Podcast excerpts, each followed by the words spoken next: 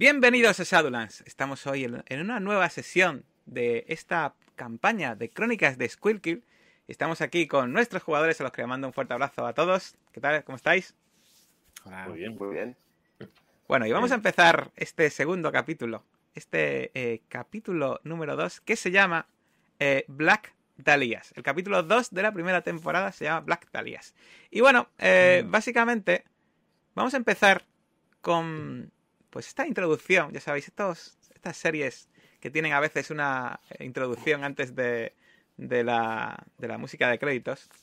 Y bueno, ¿conocéis las típicas películas con escenas de adolescentes liándose en una peli de terror? Pues vamos a interpretar esa escena. Y estamos ahora mismo en un bosque típico americano, cerca de la ciudad de Squirt Kill. ¿Os ha salido el bosque? Sí. Vale, vamos a poner un poquito de ambiente. De musiquita de ambiente. ¿Y quién está en ese bosque? Empezamos por Cordero. ¿Quién realmente no eres Cordero? ¿Quién eres tú realmente? Yo soy Max Power. Max Power. Max Power, que es quarterback de los Fénix. Sí, de los... Fénix de Pottsville. Fénix de Pottsville, exactamente. Muy bien, y estás aquí en este bosque retozando.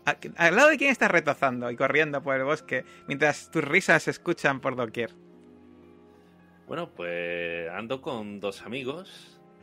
Mi amiga... ¿Quién es su amiga? Porque... la animadora. No, perdón, la gótica. ¿Qué es la gótica? Pues es... Brody, la llaman Brody.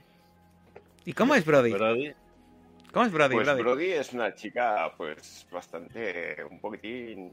no sé, iba a decir... un poquitín inadaptada, tal vez. Pero bueno, es una chica alta, lleva el pelo teñido de negro, bastante maquillada, algún que otro piercing... en la nariz, en la ceja. Y la verdad es que hostia, un quarterback y una gótica es un poco extraño, pero bueno, dado que el quarterback se lleva bien con el dealer de Brody, pues mira. ¿Y quién es ese dealer que está ahí también andando tranquilamente a vuestro lado? Pues ese dealer es William Johnson, aunque en realidad todo el mundo le llama Smokey.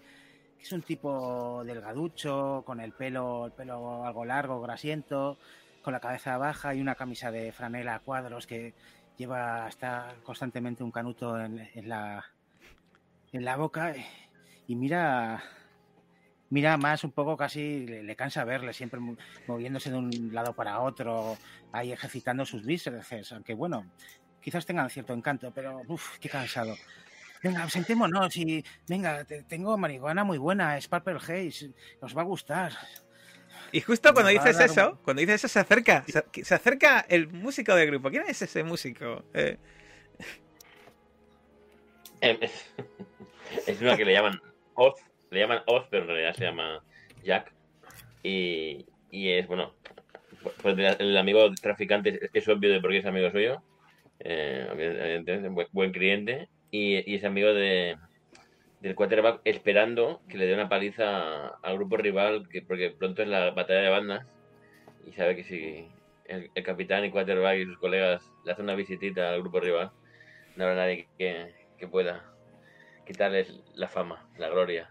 Pues este grupo tan bizarro y tan extraño se lo está pasando muy bien, riéndose, bebiendo, fumando, disfrutando en este bosque de Tamacua, en este bosque cercano a la ciudad de Tamacua. Estáis ahora mismo andando por entre los árboles, habéis alquilado una cabaña y lleváis un rato, habéis estado cerca del lago disfrutando un poco, igual algunos de vosotros incluso metiéndoos mano, ¿verdad?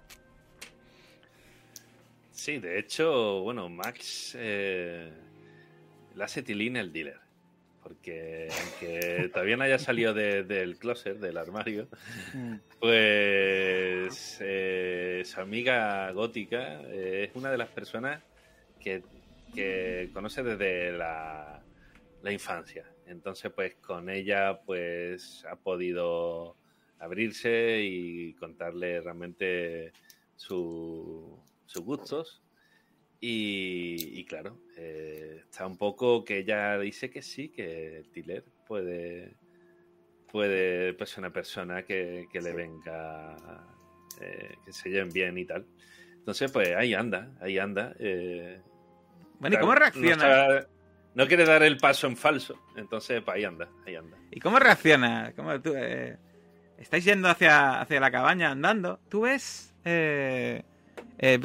Smokey que Max de vez en cuando te echa alguna mirada así de soslayo. Pues se me hace raro porque estoy acostumbrado a que este tipo de gente me quiera pegar o en general pues me insulta y se ríen de mí, pero más bueno, es majete y bueno, tiene buena planta ciertamente y bueno, pues parece que se ríe con mis chorradas, aunque bueno, claro, se ríe por la mierda que le paso o no lo sé, estoy todavía un poco, no tengo claro muy bien la relación, pero me cae bien. ¿Y tú, Brody, te has dado cuenta de todo esto? Sí, por supuesto. Es más, yo he sido quien le he dicho a Max que debería de mirar un poco más allá que del aspecto de Smokey. Que aparte de ese pelo así, pues se ve una persona con gran corazón. Que debería de intentarlo. Y dejar un poco los prejuicios de lado. Mientras, Oz, vais andando por ese bosque. Veis al fondo ya la cabaña que habéis alquilado. ¿Qué piensas, Oz? Oz está fumado, está un poco perjudicado. Piensa que lo de Smokey es maravilloso. Y está tranquilo pensando que bueno, la semana que viene van a ganar la batalla de bandas y a partir de ahí ya lo van a petar. Van a ir a Los Ángeles y van a convertirse en los nuevos. Lo que pasa es que por el efecto de la marihuana le digo a Oz que, mira Oz, sinceramente, son esa puta mierda. Queríais cambiar de bajista, sinceramente. Bueno. ¿Qué sabré yo de música? Mira los pistas. Mira los putos epistas. Os estáis acercando a la cabaña, ¿qué hacéis?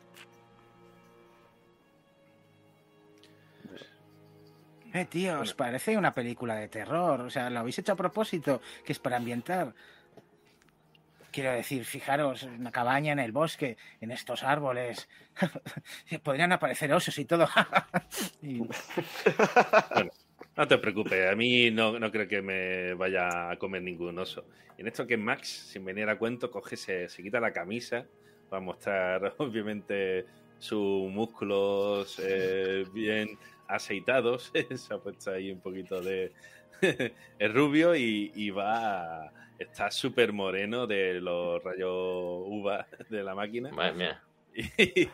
Y está, vamos, pues los pectorales súper marrones ya, ¿sabes? Y nada, ahí anda, dice, no os tenéis que preocupar. Yo, si viene un oso, yo con estos músculos y lo hago así y lo destruyo. Y nada, en esta que se adelanta el primero a la cabaña. Muy bien, pues veis cómo se adelanta para la cabaña. Tú, Smokey, ves ese cuerpo, ese torso desnudo, ¿qué piensas? Pues pienso, quizás tengo que encontrar un hacha para que parta algo de leña, porque, bueno, puede ser un espectáculo interesante. Más, ya que te veo a tope, ¿por qué no cortas algo de leña? Seguro que esta noche mola una fogata, unas cervezas, unos canutos, el kumbaya puede estar bien, ¿no? Con mucha energía. Cuenta con ello. Y voy a trotando ya, mirando a ver qué me encuentro ahí en la cabaña. Pues cuando abres la puerta, ves que está tremendamente oscura y que no funciona el interruptor de la luz. Pues saco mi mechero SIP y ilumino a ver qué veo. A ver si veo. En las películas los mecheros los enciendes y iluminan un montón, pero cuando enciendes el mechero lo pones delante, te deslumbra y no consigues ver nada dentro del cuarto. Vale. Lo demás veis como está Max de repente en el mechero y hace así, deslumbrado. Pues... ¿Qué hacéis los demás? ¿Qué hacéis los demás cuando vais además ahí deslumbrado? ¿Qué haces con el mechero? Iba a iluminar esto, pero parece que no va. Pues enciende la luz, ¿eh? No funciona la luz. Hasta ahí he llegado. Hostia, por favor. ¿Y si sacas el móvil? Leña. A ver, pero... ¿No se supone que esto era funcional? Eso ponía en la agencia, pero no sé. Joder, pues sí. Te debe funcionar. A ver, creo que... A ver, tengo mi móvil por aquí. A ver, con linterna... Ahí se está un rato intentando desentrañar el cacharro. Linterna, a ver... Y alumbra un poco, a ver qué... Pues... consigues iluminar un poquito la entrada. Da la sensación... como si hubiese algo al fondo de la sala. ¿Quieres entrar? Pues... Sí, realmente... Pero bueno, no habrá ningún animal aquí, ¿no? Pero... ¿Y qué vamos a comer? Porque cerveza ya queda poco y... Bueno, a ver, no está tan mal, ¿no? ¿Qué os parece? Ilumino, entro un poco y ilumino... Empiezas a andar. Tus pasos empiezan a escucharse en ese suelo de madera. Miras atrás. ¿Va solo o va acompañado? Max le acompaña. Notas el cuerpo sudoroso, sin ropa de Max cerca tuya. Esto será un truquito para... Vais avanzando. Aquí. Le digo a Oz, a lo mejor aquí sobramos. Igual sobramos. De hecho, Oz y Brody se van a un lado, pensando que igual ha llegado el momento. Y quizá también lo piensa Max. Vais andando y... Te das cuenta, Max, que te está llevando Smokey hacia la habitación. Vais andando. Y de repente se escuchan los gritos de Smokey y de Max. Uy.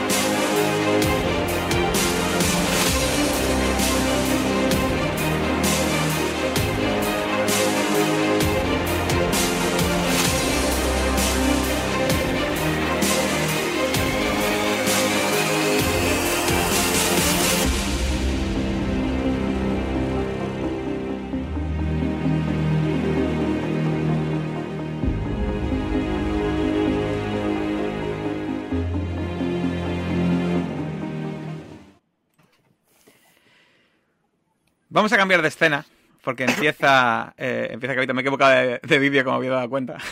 Bueno. Bueno, pues estamos en Pottsville. Ha pasado un mes. Queda un poquito de zoom, si puedes, ahí... Bueno, ahí está, perfecto. Ya ha pasado más de un mes desde el incendio de la casa de los Thompson. Y no habéis tenido que resolver ningún caso importante desde para la Horda estos días, desde aquel incendio. Todo han sido falsas alarmas, como una aparición de Jesucristo en un tomate que tuvisteis que ir a mirar, un flash mob en la universidad, alguna pelea subida de tono, pero ninguna pista de los miembros de la familia que han desaparecido sin dejar ningún rastro. Estamos ahora mismo en la comisaría de Pottsville, en la oficina de la jefa de policía, Margaret Peterson. Mientras vemos a Margaret, mientras da vueltas a la copa de vino que tiene en sus manos, vemos cómo arroja sobre la mesa una revista. Una revista What the Fuck. En cuya portada está la otra persona de la habitación, que está al otro lado del escritorio, que es el agente Cordero. A ver, Cordero, ¿me puedes explicar esto? ¿Explicarte qué? ¡Pero este eres tú, joder! Ah, bueno. Sí, pero... Esta revista basura... ¿Pero qué hacías disfrazado y vestido de...? ¿Qué es esto? Pues iba a un cumpleaños de un amigo y que nos dijo de una temática así de uniformes y pues lo que más tenía a mano era eso. Y después uno de los amigos, antes de llegar al cumpleaños, pues tenía que visitar a no sé qué... una clienta que iba a demandar a no sé quién y llegamos a la casa, el coche se calentó y... A mí sé que me estás calentando ya, Cordero, pero ¿qué clase de excusa es esta? ¿Tú sabes que estas cosas afectan a la reputación del departamento? Imagínate que llega a oídos del congresista Iridium. ¿Qué va a decir? Ya, pero lo siento, no volverá a ocurrir de nuevo. Eso espero, ¿eh? No me obligas a despedirte, ¿eh? Y venga, ahora retírate, que me está dando dolor de cabeza, joder. Vale. Pues nada, vemos como Cordero sale del despacho rápidamente, mientras Margaret da una vuelta a la copa y bebe un trago. Una pregunta, ¿os sale a Margaret cuando lo comparto? Es que a Josep parece que no le sale, ¿no? Sí. Ahora ha salido, vale. Vale, pues ya tenéis a Margaret. Vale, mientras, en la oficina de la librería, en ese mismo momento, el sistema Amina empieza a emitir una alarma. Y el teléfono junto al ordenador empieza a sonar. ¿Quién lo coge? Pues mismamente Sander, que está aburrido en el mostrador esperando a que entre algún cliente y hay poco movimiento. Sí, libros del túnel, dígame. Un hombre mayor de voz imponente te dice: ¿Quién está ahí? Al aparato, el señor Verdad. Ah, disculpe, me he confundido, señor, disculpe, no... hacía tiempo que no sabíamos nada, hablo así en bajo, como si en plan, como hablan en las películas, los conspiradores. Sí, aquí, Shander Kane, al aparato, dígame. El sistema Amina ha detectado un asesinato violento en vuestra zona. Ha interceptado las comunicaciones oficiales de la policía y unas fotos... dirigidas al forense, tomadas a escena del crimen. Observen la foto un momento, por favor. Está en el ordenador. La miro. Arrancas el ordenador, que tarda menos de 1 hora y media en arrancar. Y tiene esta fotografía. Y cuando ves la fotografía, obviamente, aparte de la impresión y una tira de estabilidad, que quiero que me hagas ahora mismo. Vale, a ver. Y eso, Josep, aparte un poquito para que se vea el chat. Ahí está. Gracias. La imagen todavía, Josep, no te ha llegado, ¿no? Te llegará, imagino, tarde o temprano. A mí tampoco. No, a mí tampoco. ¿No se ha llegado? Ah, vale, pues mientras voy viendo por qué no se ha llegado. Ahora. Vale. Tira estabilidad, por favor. Vale, que es 1 de 6, ¿no? Sí. Vale. Te recuerdo, podéis gastar puntos antes de tirar, pero esos puntos que gastéis los perdéis. Y si encima fallas, pierdes los que podrías llegar a perder, ¿vale? Vale, me ha pillado un poco de sorpresa, entonces pues no... Pues pierde 3 puntitos de estabilidad. Apenas contengo el vómito... ¿Qué es esto? ¡Qué horror! ¿Qué? ¿Cómo? ¿Qué está pasando aquí cerca? Si se fija bien en los cortes y el método de tortura que han usado en el asesinato, verá que la extrema crueldad a la que ha sido sometida esa mujer es evidente. Pero eso no es lo peor. Ese tipo de asesinato ya ha sido perpetrado anteriormente. Es una Dalía Negra. Un caso que sigue activo desde finales de los años 40. De hecho, había un equipo dedicado a este caso de la Ordo, pero ya se han retirado.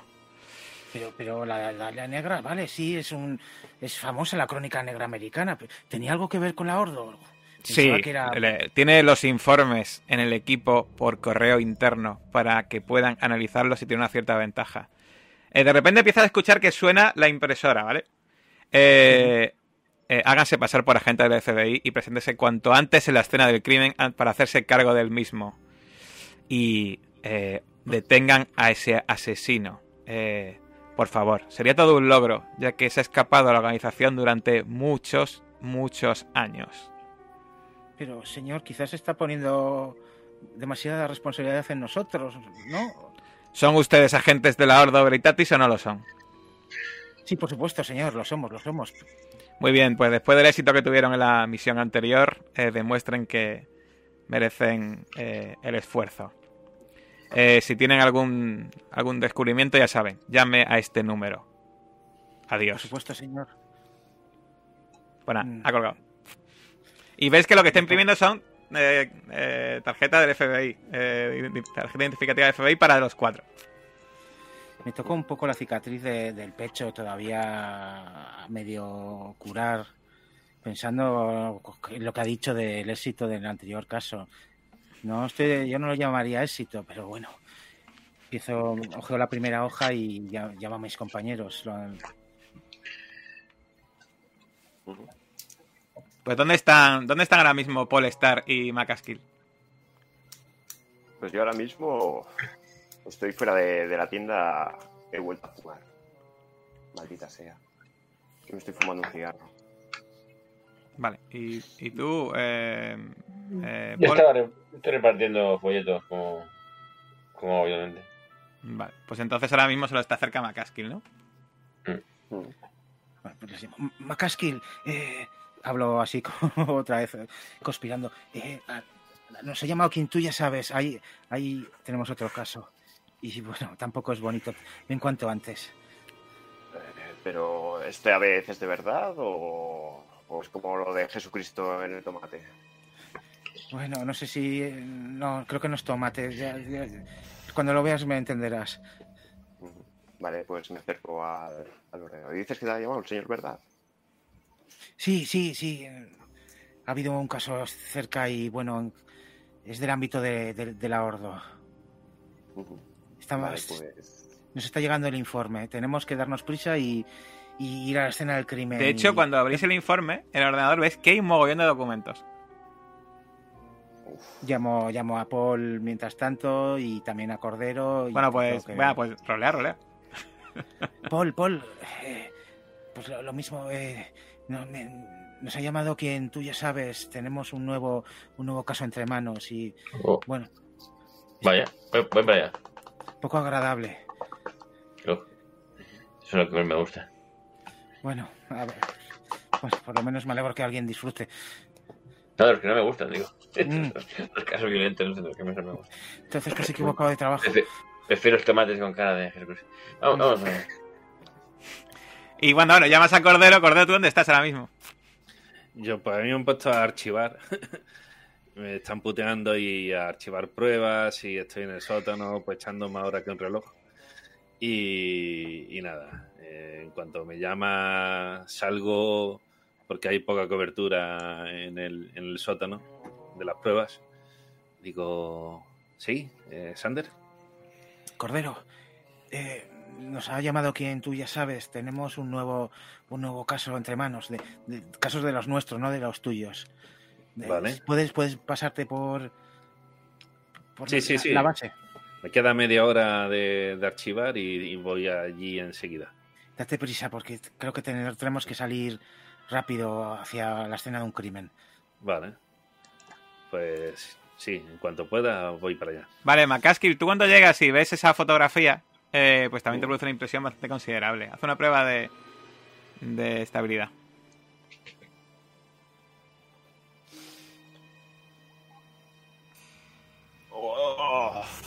¿Qué sientes cuando ves esa fotografía? Esa, 3 puntos pierdes. ¿Qué sientes cuando ves esa fotografía? Pues la verdad es que la primera impresión es asco. Me da mucho asco. Después siento bastante lástima por la persona que ha sufrido esta transmutación. Descriptivamente, se lo podéis ver bien, pero bueno, lo describo igual. Veis que es una mujer, claramente, que ha sufrido un montonazo de cortes, un montón de golpes. De hecho, le han hecho un corte en la comisura de los labios para aumentarle lo que es la boca. Y la han partido en dos y le han separado la parte de arriba del cuerpo con la de abajo y tiene como las tripas ahí como dispersas.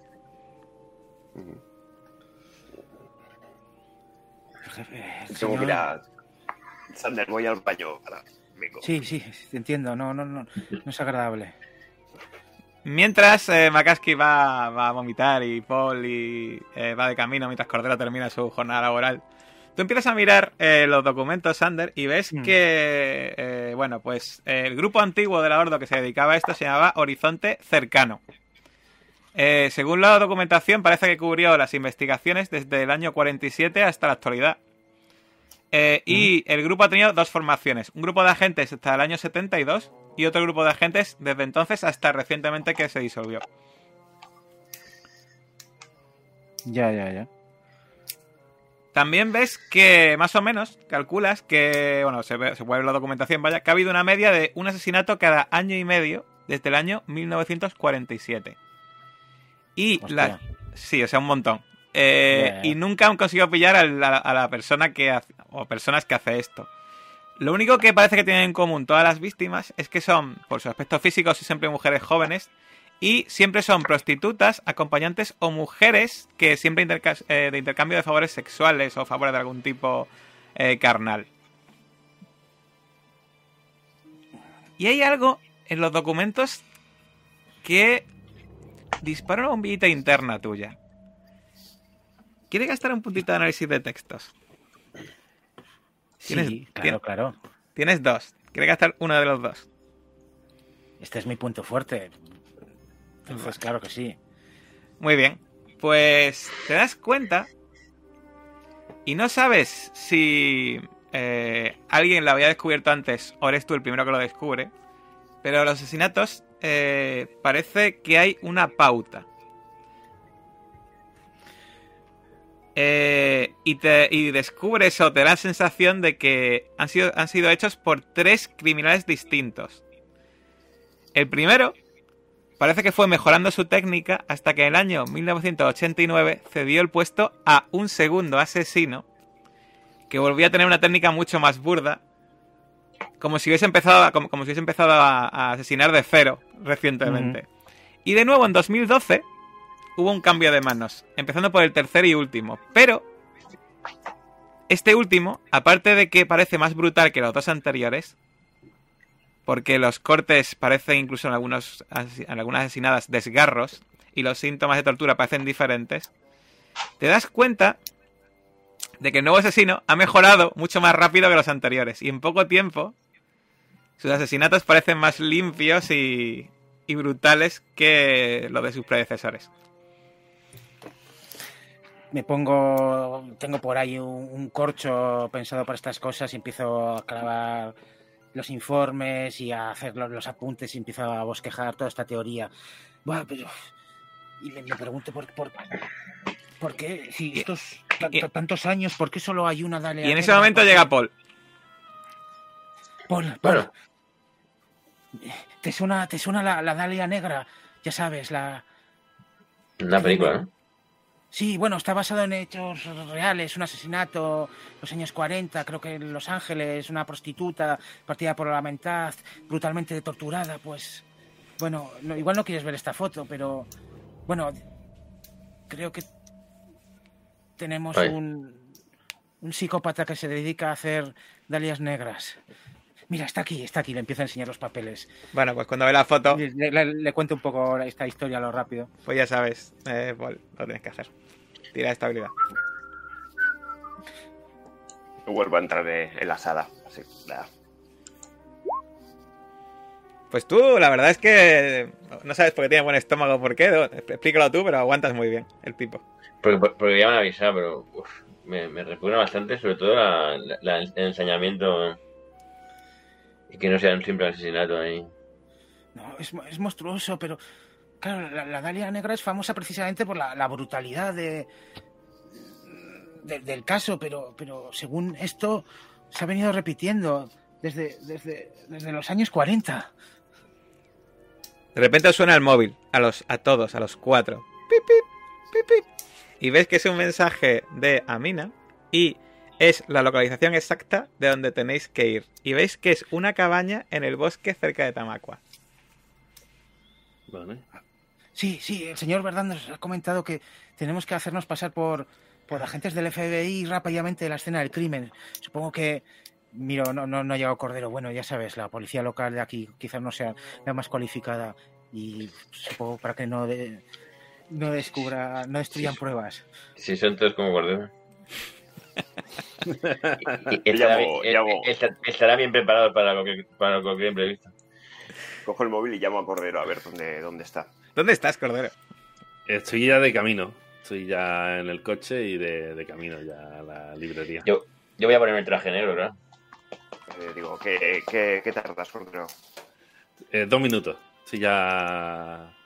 Falta... Vamos, me salto un par de semáforos más y llego allí.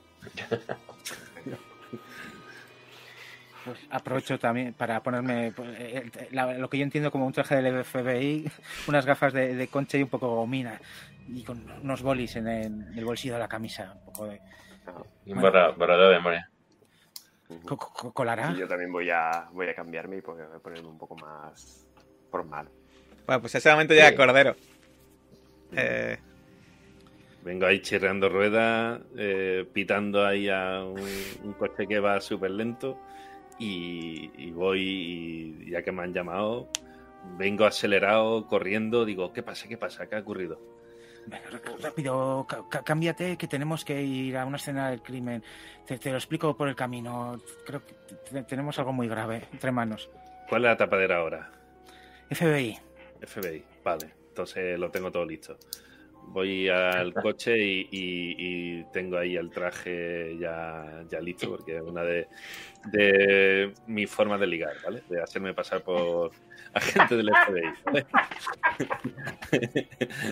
Mira, te iba a decir que tenías preparación, pero mira, en este caso ni siquiera. No.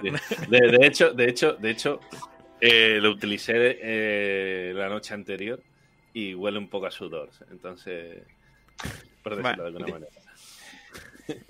Pues nada, ya estáis listos, tenéis las tarjetas, imagino que salís rápidamente, ¿no? ¿Qué le explicas a Cordero del camino, Sander? Pues yo me llevo un poco, digamos, el informe y lo voy ojeando y le hago un resumen. Bueno, no nos ha llamado el señor Verdad y, bueno, han desmembrado a una pobre mujer y no es algo... No es una excepción, llevan haciendo esto casi 70 años. Pero tengo unas teorías y, bueno, les explico un poco la idea de los 3 asesinos y... Porque, ¿ves? Aquí estos cortes son como muy brutales, ¿no? Como enseñamiento. En cambio aquí, bueno, lo que me ha llevado a las deducciones. Cordero, cuando enseñas las fotos del cadáver y demás, pues tira estabilidad. Bueno. Mientras conduces. Nos vamos a matar. Y... Bueno, pues aguantas bien, Cordero. Tú estás acostumbrado, ¿no? A estas cosas, ¿no? Sí, acostumbrado y, bueno, ahora he estado en este mes, mientras que me curaba las heridas, leyendo manuales para hacer otra vez el examen de inspector. Estoy ahí ahora preparándomelo un poquito mejor. Bueno. Pues... ¿Cómo llevas las quemaduras, Cordero? Pues, bueno, he tenido suerte porque no han... Parece que están cicatrizando bien. Y salvo en un par de sitios que no son muy... Son un poco más jodidos de curar, pues me van a poner un par de implantes. Pero bueno, mejor. Pues quita la fotografía, Josep. Sí. Y la de mujeres. ¿Vamos? Sí, pero el camino también le pregunto a Sander si pone algo de de Horizonte Cercano, los antiguos. Sí, sí, les cuento un poco, ¿no? Pues bueno, me ha llamado mucho atención, pero había un grupo dedicado a este asesino, Horizonte Cercano, y bueno, y un poco les explico, pues empezó en 1947, ha habido como dos grupos, hasta 1972, luego cambia y se cerró hace poco. Y bueno, creo que no tuvieron mucho éxito. Ajá. ¿Sale algún nombre o algo de los antiguos miembros? No, son secretos. Nombres, hay nombres pero en código. En plan, igual que os pasaría a vosotros en principio. En los datos de la Horda, ya sabes que esto es secreto. Eso es modus operandi normal de la Horda. ¿Los asesinatos tienen geográficamente alguna lógica? Yo no sé, ¿están todos en la costa oeste o hay...? No, no hay ningún tipo, son muy, están muy desperdigados. Es verdad que en las ciudades grandes hay más, cerca de las ciudades grandes, pero es normal, no es población. Bueno, pues llegáis a una zona aislada en los bosques de Tamacua. Al fondo podéis ver dos coches de policía aparcados y una cabaña de madera. Veis un par de agentes fuera charlando y un recinto policial que bordea toda la cabaña. ¿Qué hacéis? Bueno, Paul, bueno, tú eres no el... Macaskill, vosotros sois... Se os da mejor la gente. ¿Dónde eres? Vale, voy para allá a identificarme. Disculpen, señores, aquí no se puede estar, en una escena del crimen. Saco mi identificación, FBI. Sí. ¡Coño! Soy el agente Games. Disculpe, señor agente, pase. Dentro está el jefe. Gracias. Yo le enseño también, Soy el agente de Oz y aquí mis compañeros vamos para adentro. Sí, sí, pasen, por favor, señores del FBI. No, pasamos. Bueno, pasáis, ¿no? Todos, ¿no? Bueno, pues cuando llegáis al interior, veis... espera un segundo que lo voy a compartir. A ver si os sale. Veis dos policías y uno con gafas de sol. Así, con un porte pues muy... muy sacando un poco de pecho. Y cuando os ve entrar, dice, ¿pero qué coño? ¿Quién coño sois vosotros? A ver. ¿Cómo os han dejado entrar? Pues... FBI. Seguramente esto se os quede grande y por eso... ¿Y a usted le conozco? ¿Te mira a ti, Cordero? Soy el agente González. Ah, bueno, te mira la identificación y dice, han sido ustedes rápidos en venir, agentes. Permíteme que me presente. Soy el jefe de policía de Tamacua, Canota Swanson. ¿Quiere que les dé el informe? Sí, por supuesto. Aunque tendremos que revisarlo después. Ah, pues, por supuesto. Unos muchachos encontraron el cadáver hace unas horas. Llevamos a los muchachos a la comisaría para darles asistencia psicológica y preguntarles para ver si podemos tener más información. Aquí detrás está el cadáver. Si les sois totalmente sinceros, señores agentes, no tenemos esta ciudad experiencia en este tipo de crímenes. Estas mierdas son cosas de la gran ciudad, no de una ciudad tan tranquila como esta. Pero bueno, más allá de consolar a los testigos, mandar las fotos para el forense y esperar que venga el forense para levantar el cadáver, no sé qué más podemos hacer. Me alivia que unos profesionales como ustedes lleguen para hacerse cargo de esto, si les soy sincero. ¿Dónde está el cuerpo? Debajo de aquella sábana. Lo hemos tapado porque, bueno, es un... pobre muchacha.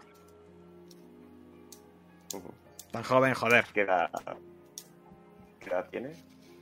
Pues no lo sé, pero tiene pinta de tener ser joven, entre 20 y 30 años, seguramente. ¿Identificación? Estaba totalmente desnuda, señor agente. Tenía que intentarlo. Para ver las huellas dactilares tendremos que esperar a llevarla a la comisaría para la autopsia. Muy bien. Me acerco a la sábana. Muy bien. Y destapo así un poquito la cara. ¿Quieres gastar un puntito en medicina forense? Tú tenías de eso, ¿no? Sí. Mi único punto en medicina forense.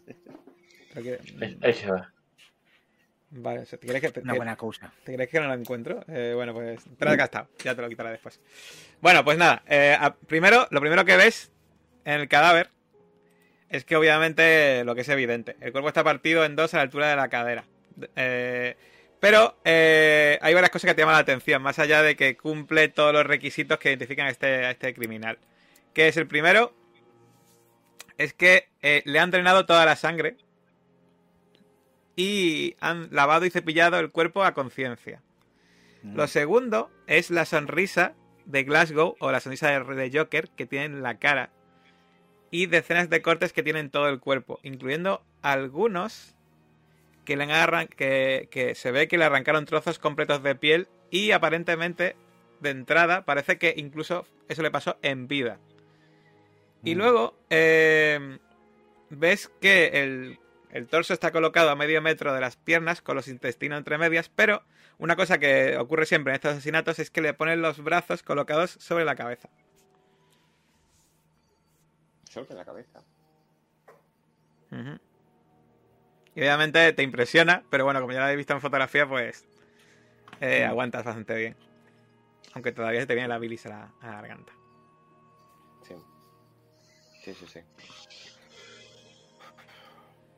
Reúno a mis compañeros y le explico sobre todo esto, lo de la sangre, sí que me escama un poquitín. Si no he escuchado más los agentes. Me pregunto si escapa completamente al anterior crimen. El método y todo. Es igual. Ah, vale, también. Vale. Bueno, tengo una teoría de... Bueno, esto lleva pasando 70 años, así que, bueno, tienen que ser varias personas y he encontrado como tres estilos y el último es como mejor, más rápido, más fuerte, ¿no? Que se suele decir. Lo de la sonrisa también es común en los otros asesinatos. Sí, de hecho es quizás uno de los rasgos característicos de la Dalia Negra original, ¿no? Una mujer joven, guapa y bueno, a la que le hicieron esto. ¿Algún significado el porqué de la tortura? Bueno, podría lanzar varias teorías, pero realmente nunca se encontró ninguna prueba concluyente. Está claro que a alguien no le gustan las mujeres jóvenes, las mujeres jóvenes de mala vida. O es impotente y a lo mejor esa frustración le hace actuar así. Pero es verdad de que 70 años, 3 asesinos diferentes. Puede ser generacional, puede ser una familia.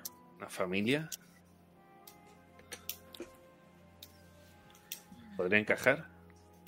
Necesitaría más tiempo, ¿no? Y igual examinemos la escena del crimen, quizás haya algo que nos pueda dar una pista. Estos informes hasta ahora no han servido para dar respuestas a esto. Ahora está en nuestro tejado. Yo miro las uñas, o sea, me acerco al cadáver, miro las uñas por si se hubiera defendido y hubiera algún rastro de piel o alguna cosa. Vale, ¿y los demás qué vais a hacer? Voy a echar un ojo a la habitación. Vale. Que hay, si hay desorden. Vale. ¿Y tú, Paul? Yo voy a preguntar, voy a la gente a preguntarle cosas. ¿Y tú, Sander? Pues también voy a investigar en la habitación y en la cabaña, a ver si veo algo que no me cuadre. Vale, vamos a ir uno por uno. Primero, Cordero, empiezas a mirar las uñas y ves que no tiene las uñas como si hubiese defendido, pero sí que las tiene arrancadas de que se ve que ha sido torturada. Eso te revuelve un poco el estómago. Tú, Macaskill, empiezas a mirar por la cabaña y te da la sensación que parece que ha sido usada por lo que se ve una camisa de un hombre fuerte por aquí y hay cosas como de jóvenes por aquí. Parece que ha sido usada por jóvenes recientemente. Paul, te acercas a hablar con ellos y ves que especialmente el jefe pues te habla con mucho respeto. Señora agente, ¿han descubierto algo? Estamos en ello. Quería hacer unas preguntas. ¿La puerta estaba forzada? Para nada, estaba abierta. Los muchachos estaban aquí esperándonos fuera. Tenían que ver a los pobres. Le encantamos droga a uno de ellos.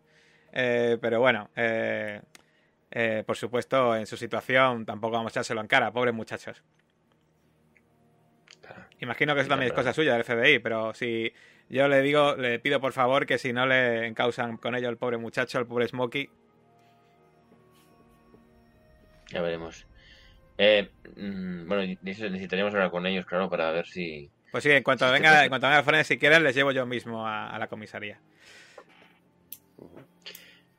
Vale, no he encontrado ningún rastro de cómo llegó el cadáver dentro. De hecho, Sander, ¿quiere gastar un punto de recogida de pruebas? Por supuesto. Vale, pues... tú, Sander, te das cuenta de que el crimen no debe haber sido realizado en la cabaña, sino que han transportado el cadáver hasta aquí. Y empiezas a buscar y te das cuenta de que hay huellas de pisadas que salen de la cabaña y empiezas a seguirlas y ves que van hacia un riachuelo cercano. Mira, Macaskill, que es el que tienes, está un poco más cerca. Creo que por aquí hay un rastro y bueno, aquí no la han matado, estaría todo lleno de sangre y bueno, Está más limpio de lo que sería lógico. Bueno, ya me entiendes, limpio no está. Hay un rastro, sígueme. Vamos para allá. Bueno, mientras tú, Paul, tus compañeros se van, pues te dicen, pues la verdad es que no tenemos ni idea, pero por la pinta que tiene, seguramente habrá sido asesinada aquí mismo. Uh-huh. ¿Alguien me encontró sangre y... pues la verdad es que no. Ahora que dice usted, todavía está esto lleno de sangre, ¿verdad? Sí, ya hay un buen tiempo, ¿no? Hacerlo. Sí. Los chavales tenían alquilada la cabaña. Bueno, la verdad es que aún no hemos hablado con ellos, pero sí, por lo visto querían pasar aquí el fin de semana. Sería una buena pregunta hacérselas. Se nota a ustedes que son agentes del FBI, joder. Uh-huh. Bueno, vosotros, Sander y McCaskill, seguís las huellas y veis que llegan hasta el río y se meten en el río. O sea, de hecho, salen del río. ¿Cómo? ¿Es un río grande? Es un riachuelo. Obviamente no es... Se puede vadear y se puede andar por él, pero obviamente el rastro desaparece en el río. Y parece... No hace falta que sea Einstein, que la persona que ha hecho esto, pues ha venido andando por el río para que no se pudiese... seguir el rastro. Ya. Uf. Ojo, esto es muy extraño, Macaskill. Sí. Quiero decir... Claro, la persona venía con una mujer muerta. Bueno, con dos partes. Quizás deberíamos ir río arriba. En algún momento ha tenido que... entrar en el río para... No. ¿Cuán de lejos estamos de Tamacua? Pues relativamente lejos. Y el río no va a Tamacua.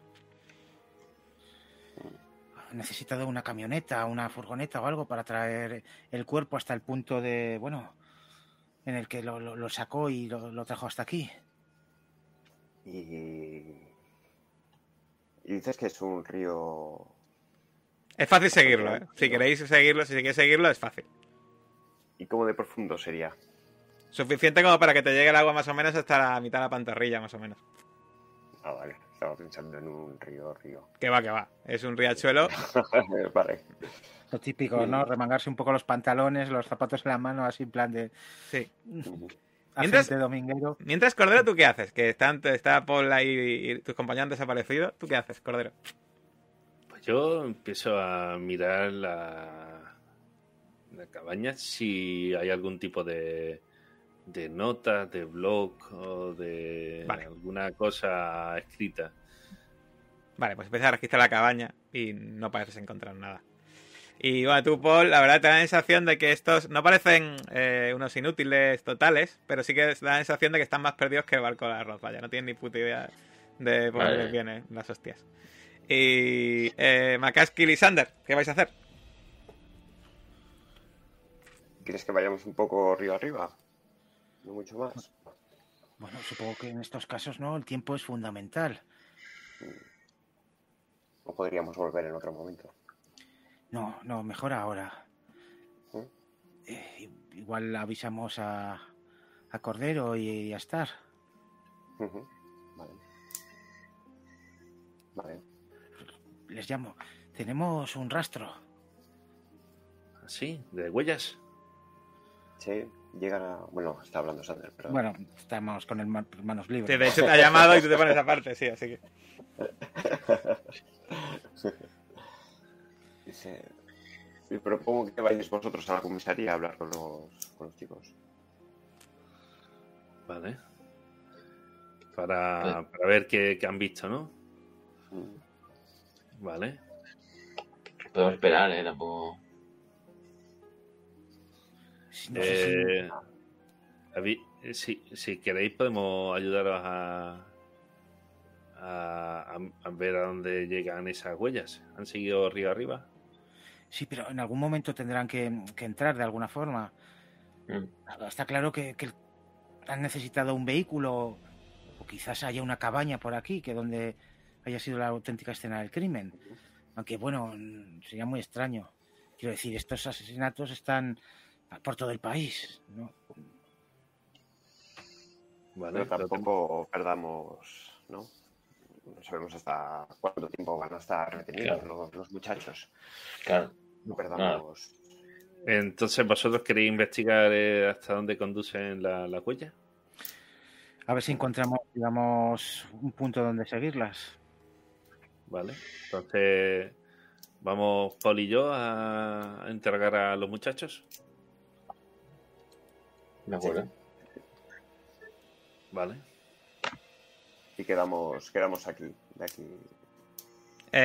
Una cosa, estáis hablando aparte, imagino, ¿no? Delante de los policías, ¿no? Digo, sí, a Cordero y a Paul.